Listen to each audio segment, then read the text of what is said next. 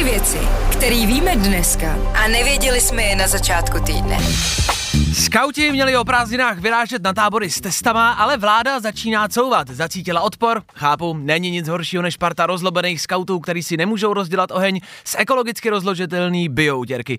Na tábor s antigenním testem vládu poprosíme, aby už konečně vyrazila na ty testy antidegení.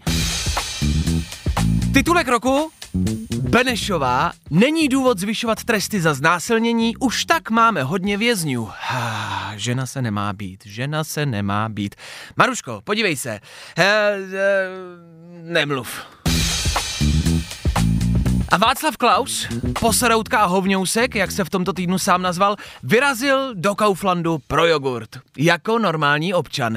Tento heroický čin bude vyznamenán řádem zlatého brybiňáka a bysta Václava Klauze bude po dobu 100 let vystavena na kase číslo 3 jako připomínka toho, že jestli nás má někdo vytáhnout z krize, je to právě on a v uličce umlíka někde utřete podlahu, Vendovi vypadlo koleno, rozbil si tam držku a všechny jogurty rozsekal. Eh. Tři věci, které víme dneska a nevěděli jsme je na začátku týdne.